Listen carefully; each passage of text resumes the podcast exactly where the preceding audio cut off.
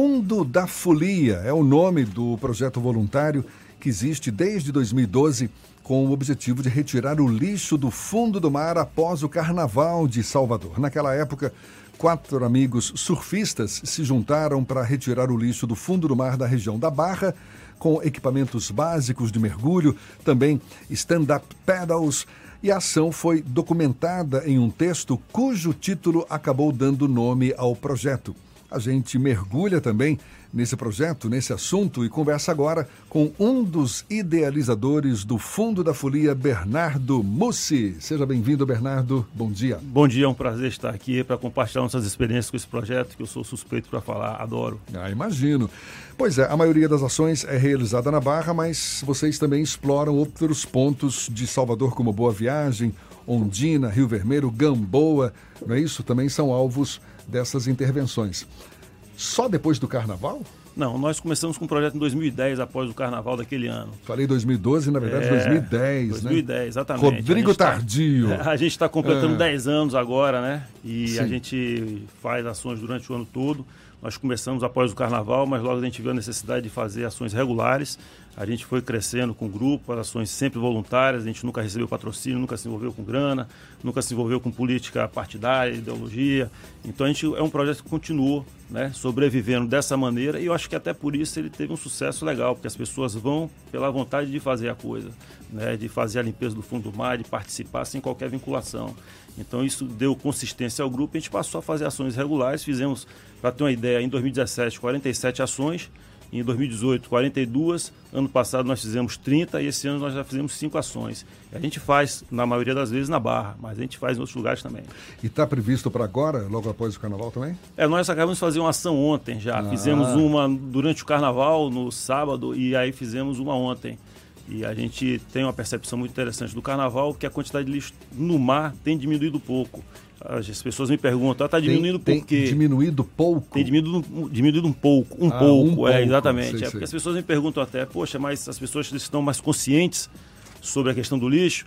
Eu não sei, eu acho que não. Eu acho que se a gente for para dentro do circuito, para as ruas do circuito, a gente vai ver a quantidade de lixo normal, que a gente sempre vê na festa, Toneladas pelas ruas, lixo, né? pelas calçadas, pela faixa de praia, né? O problema, quer dizer, o problema, a solução que tem sido interessante é a atuação da Lipurbe, que eles têm chegado muito cedo, 4 horas da manhã, por exemplo, eles começam a tirar o lixo das ruas, das calçadas, né? E da faixa de areia da praia, então chega menos lixo no fundo do mar para a gente catar. Qual é o tipo de lixo mais frequente que vocês acham? Geralmente depende da, da, da situação. Geralmente em época de praia normal a gente acha espetinho, a gente acha é, lata, garrafa plástica, carnaval, a incidência é muito grande desse tipo de material, roupa também, é, abadá, é, enfeite de carnaval. Mas quando chove muito na cidade, em época de chuva, o lixo é um pouco diferente, é aquele lixo que vem carregado da cidade. Né, que as pessoas às vezes não, não, não, tem esse, não tem essa ideia, mas joga o lixo lá em Periperi ou em algum São Caetano e vai pela rede de esgoto e vai bater no mar. Então a gente encontra alguma coisa diferente nessa época, muito mais plástico, é muito mais é, madeira, metal, uma série de coisas dessa natureza. Quantas pessoas participam desse projeto, Bernardo? O projeto começou com quatro pessoas, né? A gente foi sem a pretensão de, de ser o que nós somos hoje e hoje nós temos um grupo de WhatsApp com 200 pessoas, tá? Logicamente que nem todo mundo mergulha mas a gente movimenta o grupo através do WhatsApp, a gente sempre vai ter uma ação, a gente monitora as condições, porque a gente quer fazer sempre ação na condição segura, na condição de mar interessante. o objetivo do projeto não é só levar as pessoas para catar o lixo, a gente quer proporcionar a essas pessoas também uma interação com o mar, curtir o visual, fazer uma atividade física. E a gente tem feito muitas coisas na área cultural também. Né? O projeto hoje, a gente, como a gente fala, a gente não cata só o lixo. Né? Já saiu uma banda de rock inspirada dentro do projeto Fundo da Folia, que chama Guerra ao Lixo, é uma banda tem autoral, banda de tem rock, banda de rock né? de um dos nossos voluntários. Já tem uma ladainha de capoeira, né? feita também por a Tiziana Schindler ali. Já tem uma música que eu já fiz também e já foi musicada, interessante. Nós fazemos palestras em escolas, em universidades, em órgãos públicos, empresas, tudo de forma voluntária. Então isso aqui é interessante. O senhor tem percebido alguma mudança de concepção da população no cuidado com, com relação a jogar lixo, a lidar com o lixo, principalmente na relação com o mar, já que o Fundo da Folia trata disso? É, eu sou um pouco suspeito para falar sobre a questão da conscientização pela experiência que eu tenho, é que nós temos dentro do projeto. A gente faz desde 2010, a gente percebe que se houvesse, né, não só pela gente, mas esse trabalho que todo mundo faz, que o serviço público faz, que a imprensa faz, que os artistas fazem, sempre pedindo para não jogar o lixo, a gente ia ter um resultado diferente, eu acho. Então, sou suspeito para falar, eu acredito que o resultado é muito lento se houver. Né. Eu acho que medidas interessantes são medidas restritivas, até como São Paulo está fazendo agora né, de restringir lá o pratinho descartável, o talher descartável, o canudinho. Eu acho que isso é importante. Né? Senão a gente vai ter um resultado a muito longo prazo. Né? Vai demorar demais, na minha percepção. Então eu sou muito dessa questão de ter uma medida mais incisiva. Você já tem noção de quantas toneladas o seu grupo já retirou de lixo do mar? Olha, a gente chegou até a contar, né, durante um período, alguns estudantes da Universidade Federal da Bahia, do IF Baiano também participaram do projeto e começaram a fazer uma catalogação do livro, do lixo, da quantidade, do volume. Mas como a gente faz muitas ações, ficou meio inviável, porque nós temos 47 ações em 2017, né, 42, então tem que ter sempre alguém para catar e fazer aquele, aquele dado. E a gente achou que isso, como eu falei, a gente é meio banalizada a coisa da conscientização, do não jogue o lixo né, no chão. Então a gente achou que não ia adiantar muito, porque a gente já sabe que são várias toneladas, os levantamentos são esses, a gente já sabe que tem muito lixo no oceano, que os peixes estão comendo plástico, a gente está comendo plástico, né? Então a gente acha que é muito mais interessante a gente fazer algo né, associando o nome à, à, à, ação do lixo, como a gente sempre faz. Toda ação que a gente faz a gente batiza com um nome diferente. Fizemos aí o Carnaval, Show, em, em, referência ao Carnavalizou, né? então a gente fez Carnaval Show a gente sempre faz uma ação assim com esse propósito. Bernardo, foi a partir desse projeto que também surgiu a ideia do Parque Marinho da Barra.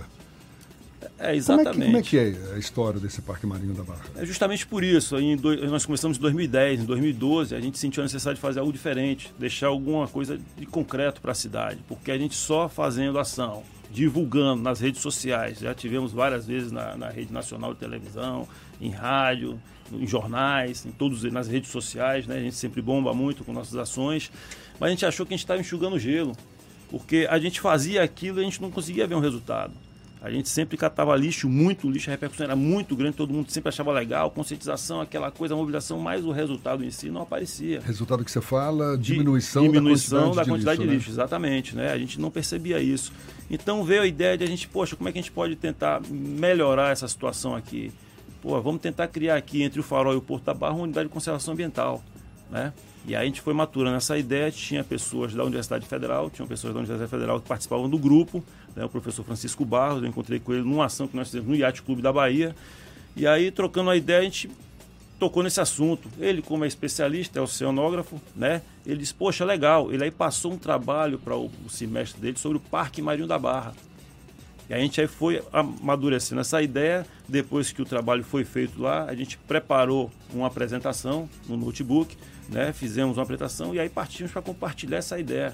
Tivemos na Associação de Moradores da Barra, tivemos no Ministério Público, tivemos no IFAM, tivemos em várias, vários órgãos públicos e privados, né? fizemos audiências, palestras também com o tema e passamos a chamar aquela região como Parque Marinho da Barra. Tanto que nossa logomarca hoje já há muito tempo é assim, Fundo da Folia Parque Marinho da Barra, já para incutir essa ideia na cabeça das pessoas. E aí, ano passado, a prefeitura é, assinou o decreto, o prefeito Assemineto assinou o decreto de criação do Parque Marinho da Barra, e hoje ele já é uma realidade. A gente está em processo agora de, de implementação. Vão ter quatro ou cinco boias ali marcando a área que você pode acessar, porque tem três naufrágios ali centenários. É o que eu queria te perguntar. A, a, gente que não mergulha, estou falando por mim aqui, né? Eu já que tá não mergulho. Ah, sim, vai estar tá convidado. Agora mergulhar. Né? E já tive uma. Aliás, Paulinho aí, há muitos anos, a gente brincando né, de mergulhar.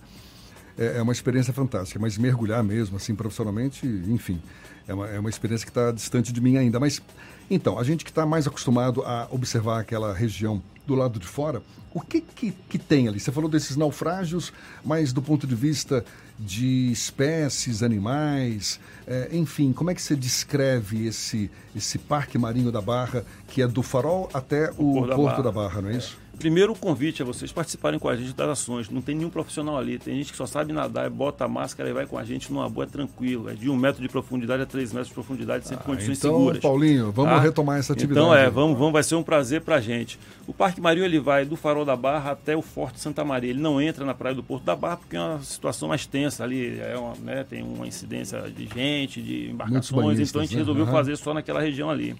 O que, é que tem ali? É um lugar super emblemático. Eu sou suspeito, até me emociono para falar, porque você tem a entrada da Baía de Todos os Santos ali, você tem o farol balizando de um lado, você tem o Forte Santa Maria do outro.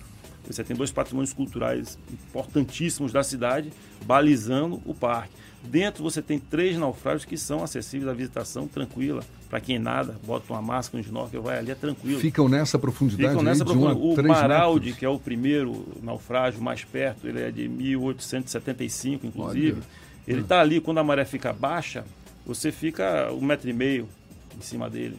Tá? Claro que você não vai ver o desenho do navio, a gente vai ver lá os restos do navio, né? Naquela época, mas são patrimônios, é, são é, patrimônio arque, arqueológico, né? Que tem referência de época, tem história para contar. Então, mais adiante um pouquinho, 50 metros, mais ou menos, na reta daquela pedra atrás do farol, traça ali uma linha indo para o Porto da Barra, tem dois, o Bretânia e o Germânia, que um naufragou primeiro em 1876 se não me engano, Germânia, depois veio o Bretânia em 1903 e bateu no naufrágio, né, no outro, e hoje eles estão misturados. Então são sítios arqueológicos importantíssimos, muita vida marinha, né, tem tartarugas, nós tivemos no Tamar, inclusive, na época que a gente estava batalhando essa coisa do parque, eles acharam interessantíssimo a ideia, apesar de não ser uma área de desove de tartaruga, mas tem muita tartaruga naquela região. Então tem muitas espécies interessantes, né? Tem, é, é, fantástico. Então você tem a ilha de Taparica, você tem um pôr do sol, você tem muita coisa envolvida. Então talvez seja esse até o primeiro parque marinho urbano do Brasil. Tem muito valor agregado ali. Quer dizer, apesar do lixo que continua sendo depositado nessa região, o ecossistema da área, a vida marinha ali, ela está preservada ainda de certa forma mais ou menos, ela está sofrendo muita tensão, porque tem muito trânsito de embarcação pela beira, lancha, jet ski, isso de qualquer sorte é, afugenta um pouco a vida marinha e tem muita é, gente caçando ainda, pescando naquela região. E o que não vai ser permitido nessa área é justamente isso: o trânsito de embarcação motorizada que não seja credenciado, porque pode ter embarcação de pesquisa, embarcação de operadora de mergulho, né, a pesca de qualquer espécie, tanto para aquário quanto é, caça sub, de linha, de rede, isso não vai ser possível. De qualquer sorte, é uma área muito pequena. Né? Essas são as duas principais coisas que não vão poder. Quando você fala que isso não vai ser possível por conta da criação do Exato. Parque Marinho da Barra. Exatamente. Mas que ainda não está sendo, digamos, fiscalizado. É, ainda não está sendo respeitado, porque o conselho que está se reunindo agora, né, para cuidar das questões da gestão do parque, ainda precisa elaborar o plano de manejo. O plano de manejo é quem vai dizer todas essas coisas, essas questões e vai colocar na lei também o que é e o que não é. Nós até começamos a fazer esse ano, não sei se alguém é, percebeu, mas durante o carnaval já tinha uma lancha dos bombeiros lá, né? O pessoal orientando, porque param muitas embarcações ali na área do Farol da Barra no carnaval. Esse ano, nos primeiros dias, já não parou, porque tinha uma lancha lá orientando o pessoal, que ali era uma área de conservação ambiental, tinha muitas, muitas espécies, tinha os naufrágios. Mas ainda assim, no último dia, quando a lancha não foi fazer a fiscalização, que na verdade é uma fiscalização preventiva de orientação, né, para conscientizar as pessoas sobre a importância daquele lugar, a invasão foi total. E invasão, inclusive, pelas pessoas que já tinham conhecimento né, que aquilo era importantíssimo de conservação. Então volto naquela situação da banalização do lixo, é a banalização também do trato com a coisa pública, com o patrimônio histórico, cultural da nossa cidade. E aí eu volto à questão do carnaval, que tem muito a ver com a gente, porque tanto o Fundo da Folia quanto o Parque Marinho da Barra aconteceram nascendo pelo carnaval. O Fundo da Folia nasceu catando lixo e o, o, o Parque Marinho também para fazer uma resistência à conservação daquela área com eventos gigantes dessa natureza. Então o carnaval na Barra hoje ele cresceu demais, ele se agigantou demais. Né? Tem coisas que foram banalizadas, o exemplo da cidade, a questão do lixo, por exemplo. Você aprende que você não deve pisar na, na, no jardim, você não deve invadir um canteiro. Mas no carnaval todo mundo invade, coloca estrutura de, de tudo, de oficial, de prefeitura, bota em cima de tudo. Né? Você ah, não faz xixi, não pode fazer xixi na rua. No carnaval todo mundo faz xixi na rua, todo mundo faz de tudo. Faz, né? Ah, preserva os patrimônios históricos, o farol da barra, o Forte Santa Maria, todo mundo invade, bota coisa em cima, o infante, ah, não pode botar uma árvore na frente do farol, não pode plantar não sei o que na frente do Forte Santa Maria. No carnaval acontece de tudo. É, então a é. vocação é... do bairro é uma vocação diferente do que aquilo que está sendo feito no carnaval. Isso precisa ser repensado. Eu não estou falando aqui de preferência, estou falando de lei. E a questão dos ambulantes, por exemplo. É um trabalho assemelhado a escravo. Jornada exaustiva de trabalho, em condições degradantes, é o que a gente vê. Né? Passa então, a noite ali mesmo. É, então o que, que acontece com isso? Essas coisas ficam invisíveis por conta da euforia, do marketing, da coisa, tem que ter carnaval, mas não, não é necessário. Se a gente fizer esse carnaval na BR 324, todo mundo vai atrás. É, você está tocando num ponto que é delicado. Que é muito delicado. Eu é sei disso. As pessoas, de certa forma, em tese, até têm consciência, mas na prática ainda ainda ficam devendo, não é? Uma, uma atitude mais, mais, mais enfim, é, mais lúcida é, é em relação digo, a tudo isso. É o que eu digo, é a questão tem que ser de cima para baixo, tem que haver algumas restrições, tá? Se está vendo que o negócio lá está ruim, tem que mudar. Bernardo, só para a gente encerrar, como é que as pessoas podem participar desse projeto Fundo da Praia? Aliás, Fundo, Fundo da, da, Folia. É, nós temos aí nas redes sociais, Instagram e Facebook. Quem tiver interesse, entra lá, Projeto Fundo da Folia no Instagram, tá? E aí manda lá uma mensagem para a gente dizendo que tem interesse em participar. A gente pega o telefone e bota lá no grupo do Zap. O grupo do Zap é interessante, porque só a administração fala. E não dá, né?